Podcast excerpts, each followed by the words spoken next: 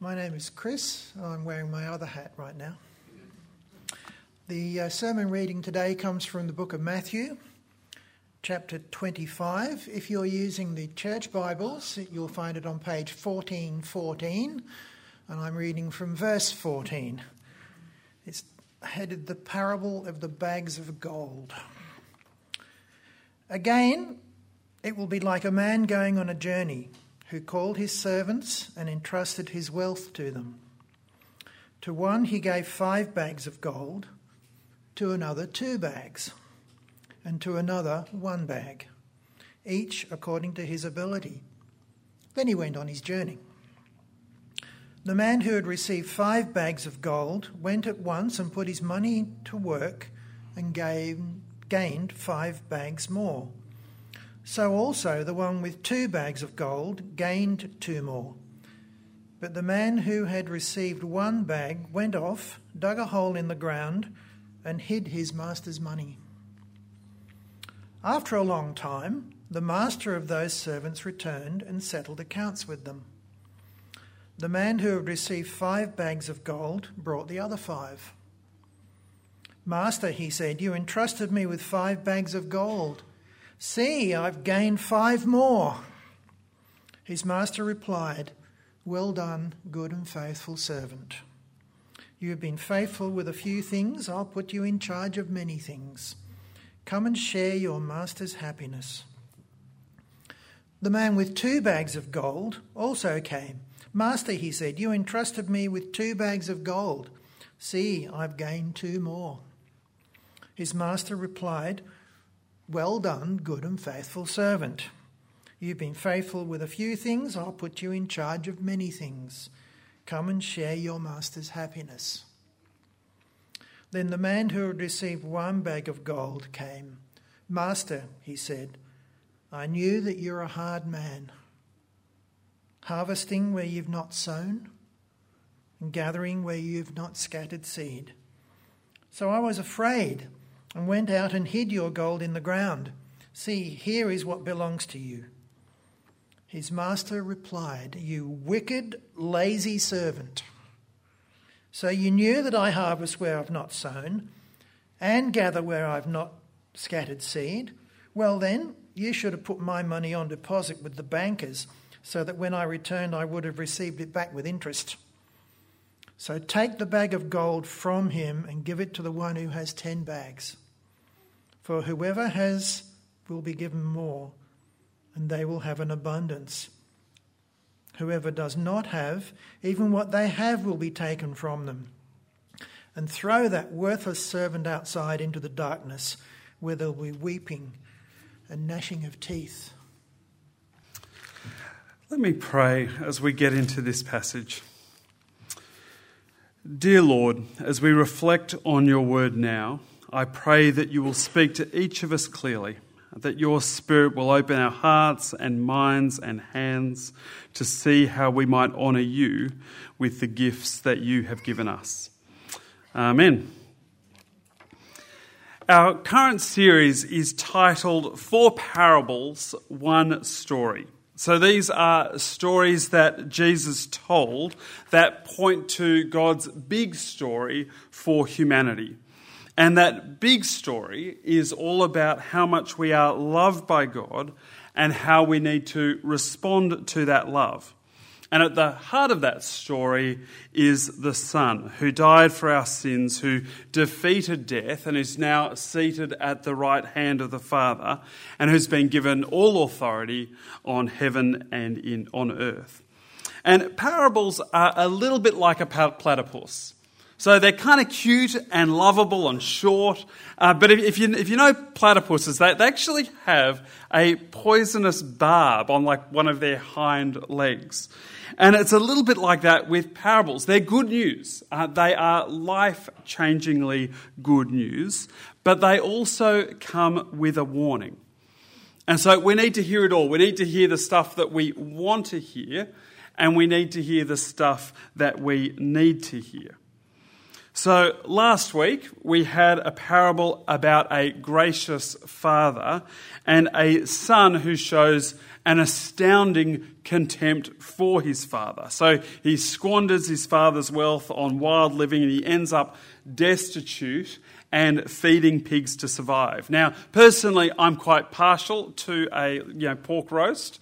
But if you are a Jewish person, then uh, your you know, pork is unclean, and feeding pigs is about as humiliating as it gets. And so, if you were a self righteous Pharisee hearing this parable, then you'd be feeling very vindicated because you know, you're seeing justice served. The bad son gets what he deserves. But of course, that wasn't the end of the story. This contemptible, unforgivable son goes back to the Father, and the plot twist is that he is forgiven. And he is restored to a place of honour and he shares in his Father's feast. It's an outrageous story, but it's also a message that is beautifully simple. Uh, whoever we have become, whatever we have done, we are loved and we can be forgiven. But the spur in the parable was the older son. He hears that his father is feasting with his brother for his brother, and he refuses to go in. So the son who should have been on the outside is on the inside, and the older brother, who represents the Pharisees, who should be on the inside, is now outside in the darkness because he refuses to accept his father's will.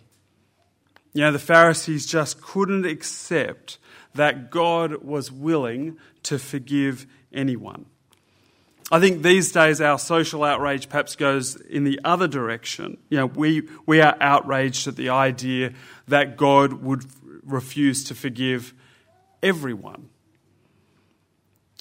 But this, that was last week. This week, or the week before, sorry, uh, the parable was the parable of the banquet. So we heard a similar story, but different. Uh, this time, a king invites his guests to the wedding of his son. And it's a picture of generosity and grace and abundance. And who in their right mind wouldn't want to go to a royal wedding? And the answer turns out to be well, quite a few people. Uh, a whole bunch of the invited guests refuse to go, and they even murder the king's servant. And so the king, unsurprisingly, holds them accountable. Uh, for those who have ears to hear, they'd recognize that these invited guests were Israel, who refused to listen to the Old Testament prophets, and who now refuse to recognize the king's son. And so not only are they going to miss out, but they're going to be judged and found guilty. And then once again, those who should be on the outside are on the inside, and those who should be inside are outside. Uh, but that's not the only spur in that parable, because there was this other guy who was kind of easy to miss in the reading, but he was happy to turn up to the royal wedding in his you know, thongs and his favourite stubbies, and he was sort of wandering around eating the prawn cocktails. And the king sees this man, and he says to his servants, Tie him hand and foot, and throw him outside into the darkness, where there'll be weeping and gnashing of teeth. And so when we put these two parables together, I hope what we're seeing is that we are loved, uh, that God has good things in store for those who love Him, but there's also a right way to respond to God. Uh, we need to accept the invitation. We need to come back to God and repent of our sin. And we need to come back ready to submit to His will for our lives. So I can't just say, you know, I'm a Christian, but know, metaphorically, I'm going to dress however I want. If we're asking Jesus to be our Saviour, then we're also accepting Him as our Lord. Uh, and that means there's a genuine mutual commitment involved, where I need to dress as someone who is ready and prepared to honour the Son. And that attire is going to start with the attitude of our heart, but it's also the way we live, uh, the way we value other people, the way we value our money, the way we value our time, and particularly for today, the way we value the gifts that God has given us. And that's the focus of this parable. So, in the context of being loved, uh, how do we express our love for God? And I, I want to draw out three things from this parable. Firstly, we all have gifts. God has given all of us stuff that we can do. Secondly, we can make a difference. And number three, and this is the spur in the parable, using our gifts is not an optional extra. And so our parable begins uh, with a man going on a journey, a master, and he entrusts his servants with an astounding amount of money. In, in this parable, you know, five bags of gold or two or one. In other parables, it talks about you know, the money being a talent of, of money, which is you know, an enormous amount of wealth, like years and years of wages. So even the least of the servants is given a lot. And the man going on the journey represents Jesus. So he is with the Father in heaven, and in his absence, his servants, his people, us, are called to be useful. And so the money represents the talents and the abilities that he has given us to use for his glory. And so the first thing to notice is that not everyone is gifted equally. Uh, one is given five, one two, another one. And that's true from our experience, isn't it? You know, there are some people who just seem to be good at everything. You know, they're good leaders, they're good thinkers, they sing, they dance, and in their spare time, you know, they go and rescue puppies. Yeah, they're just people who are like that. Uh, then there are some people who perhaps aren't good at everything, but gee, they're good at their particular thing you know, they're particularly gifted as musicians, or they're good at offering just the right word of comfort in just the right moment, or they're gifted at talking to people about Jesus in a way that's clear and gracious, or they're simply gifted at serving behind the scenes. You never see them, they're never up the front, but they're just behind the scenes getting stuff done. And for some of us, and perhaps for many of us, uh, we struggle to see, well, what has God given me? You know, it's easy to talk about using your gifts, but where do I use them or what have I got? And so here's a few things that I think are worth, or questions that I think are worth considering. And you, you might even have some more, but, but here's my top six.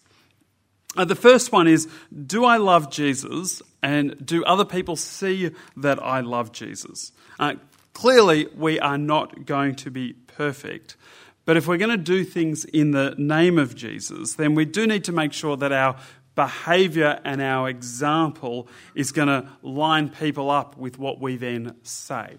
So that's our starting point. Do I love Jesus in the first place? Uh, number two, uh, what personality traits has God given me that I could use to serve others?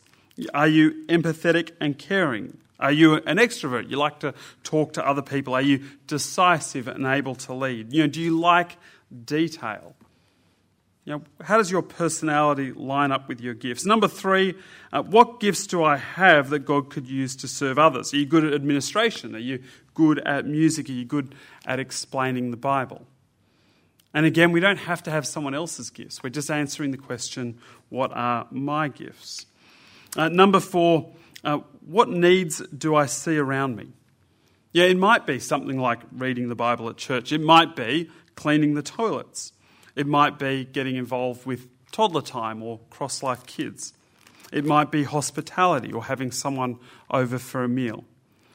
It might be working within the you know, ministry that we do together but equally, it might simply be within your sphere of relationships. It might have nothing to do with you know, any of our programs here at church. Just who's my neighbour who I can love and care for? Who's in my family that's in need? Uh, number five, at what time can I realistically and sustainably and generously make available? Uh, we all have different capacities. We're all in different ages and stages of life. We all have different responsibilities. But within all of that, and without comparing ourselves to other people, how do we honour God with the time that we have? And then number six, and this is a little bit of a supplementary, I think, but what am I passionate about? And I think there's some wisdom in that question, which is you know, if you love talking to young people about Jesus and you've been gifted to do that, then wonderful, use that gift. But sometimes things aren't really about passion. I'm not sure if anyone is actually passionate about cleaning the toilet. Uh, it's one of those jobs that needs to be done, but I don't think it's about passion at that point. And so sometimes we just got to go simply, what's the need and can I do it? And hey, if you love being in the kitchen, you love a clean kitchen, then don't let that hold you back. All right, just just go crazy. I, I think people are more partial to the kitchen than the bathroom, but whatever it is, so, you know, sometimes it's just what is the need and can I serve? And whatever we do, uh, we're doing it motivated by a desire to honour God with what He's given us, uh, whether people see it or not, whether we are praised for it or not. And so, whether it's you know cleaning the toilets or serving you know in cross life, our common goal together is how are we going to honour God with what we have been given. And when we do it together, when each of us plays our part, then that's how we make a real difference. And so, verse 16 the man who received five bags of gold went out at once and put his money to work and gained five bags more. So also the one with two bags of gold gained two more. You know, sometimes God works dramatically when we use our gifts. And I think perhaps, you know, the example of our, our era, or perhaps my era, is someone like Billy Graham. You know, he stood up and God worked through him to do spectacular things. You know, to perhaps influence a whole generation of Christians.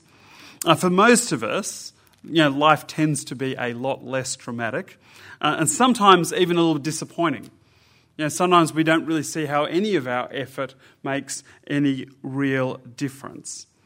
You know, we talk to a friend about Jesus perhaps, and it doesn't seem to have any you know, real impact there. They don't turn around and become a Christian. Sometimes we even wonder, in fact, am I doing more harm than good, you know, with all of my sort of bumbling words? Uh, what we don't necessarily appreciate is that conversation might be one in a whole line of conversations. And actually, they've got a, a friend at work who's also been talking to them about Jesus. And that message is the same message that you've been talking about. And as that person you know, sees you, they see their friend, you know, they see that this Christian thing is really making a difference. It actually impacts how people live. And then perhaps there's a third conversation where someone invites them to a, a men's breakfast and they hear that same message again. But this time, God chooses to use it and they move from not just hearing it, but to actually understanding it and believing it. Know, in the words of Paul, you know, one person plants, another waters, but God brings the growth. Now, you might be thinking, well, that's all very fine with talking about Jesus, uh, but what about, you know, let's go back to the toilets for a second. Uh, how does that have an impact? But actually, everything we do together says something. When you walk in today, I hope what you see is a space of, of people who love Jesus.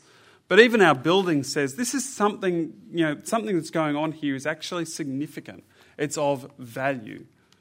And so, as you walk in, as you talk to people, as you see what happens around you, that it all testifies to God's grace.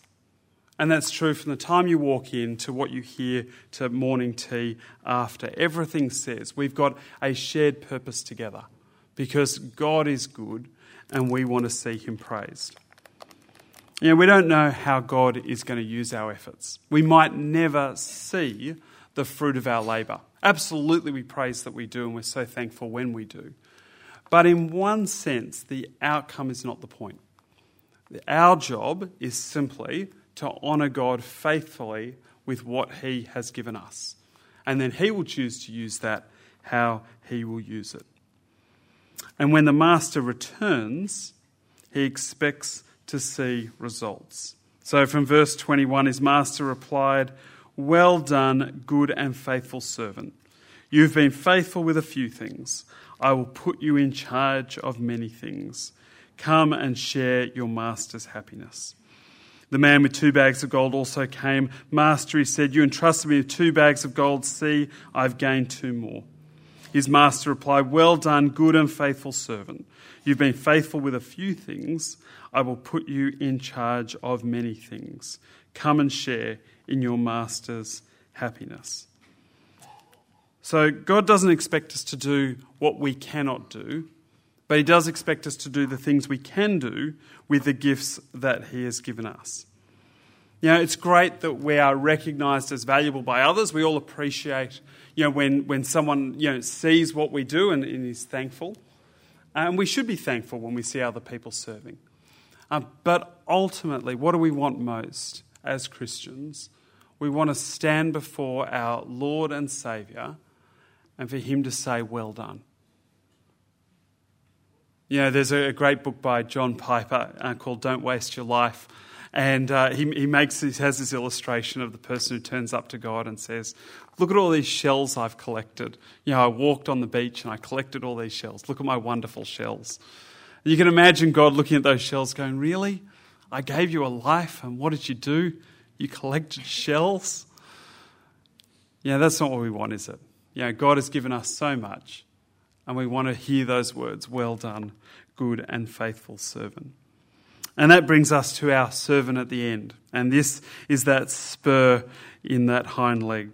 The guy who thought it would be a good idea to bury the money, and then he tries to justify his behavior. I'm pretty sure he's the same guy who's you know, wearing his stubbies and thongs. And the back half of verse 24, he says, I knew that you were a hard man, harvesting where you, are not, where you have not sown, and gathering where you have not scattered seed. So I was afraid and went out and hid your gold in the ground. And his own excuse condemns him. He knows what the master wants, and yet he doesn't do it. And the master turns around and says, You wicked and lazy servant. You know, when it comes to working out our priorities, we often start with, you know, what are our preferred life choices? And then we try to work out, well, okay, now what's left that I might give to God? But Jesus expects more from us. Uh, he's not rebuking his audience for hobbies or going on holidays or, or even a social life and picking up shells on the beach. But all of that idea of rest is a little bit like, you know, subbing off in a game of sport. When you sub off in a game of sport, the idea isn't that you leave the game. The idea is you rest and recover so you're ready to get back in the game and that you're energized. And, and that's, that's how I suppose we need to view rest. That God hasn't simply given us a life of rest, uh, although we do enjoy rest, but He has actually given us a purpose, and even rest fits in that purpose. I think often we can come before God with an awful lot of expectation of how God will be committed to us. But we don't place that same expectation on ourselves about how are we going to be committed to God. And if that's our attitude, then the warning of this passage is you know our third servant where he says throw the worthless servant outside into the darkness where there'll be weeping and gnashing of teeth and it's the same language uh, that we heard in our first parable. You know, God saves us through his Son, and there's nothing we can do to contribute to our salvation. But if we are truly saved people, he didn't just simply save us to sit at a bus stop and wait with our bags packed. You know, he wants us to open those bags and he wants us to use whatever he has given us for his purposes. And if the bags are big, then he expects big things. Uh, that's true for us personally, but I think it's also true for us collectively. Yeah, as a church, we have been given so much. Uh, we have gifted people. We have financial resources. COVID is now behind us. Been, that's been quite a convenient excuse for a long time. But in, to paraphrase our parable, for those who've been given much, much is expected. And over the next little while, and this actually wasn't part of planned into this series per se, but as we start to get to, the, to next year, as we start to look towards you know, 2023, and we do want to have those questions. Okay, with everything we've been given, how are we going to use it? Where does God want us to go next? What does He want us to do with the resources that we've been given?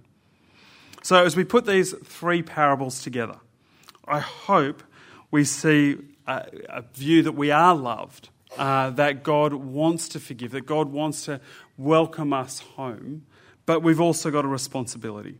Uh, it's more than just a belief in God, it's more than just being good people or coming to church. It's about loving God, but it's also about being loved by God, sorry, but it's also about loving God. And ultimately, we express that love in honouring Him with the gifts that we've been given. So let me close with three questions that I hope are helpful. What gifts have I been given? Uh, how am I using my gifts? And then, number three, how might I use my gifts? Let me pray. Dear Lord, we do thank you for your goodness and grace and mercy. Uh, you love us. You call us back into your family. You forgive us. And Lord, you have gifted us and you call us to use those gifts to honour and serve you. And so, Lord, I pray for each of us now that we might recognise uh, your goodness to us and we might recognise how we might serve you and serve your people and serve our community. Amen.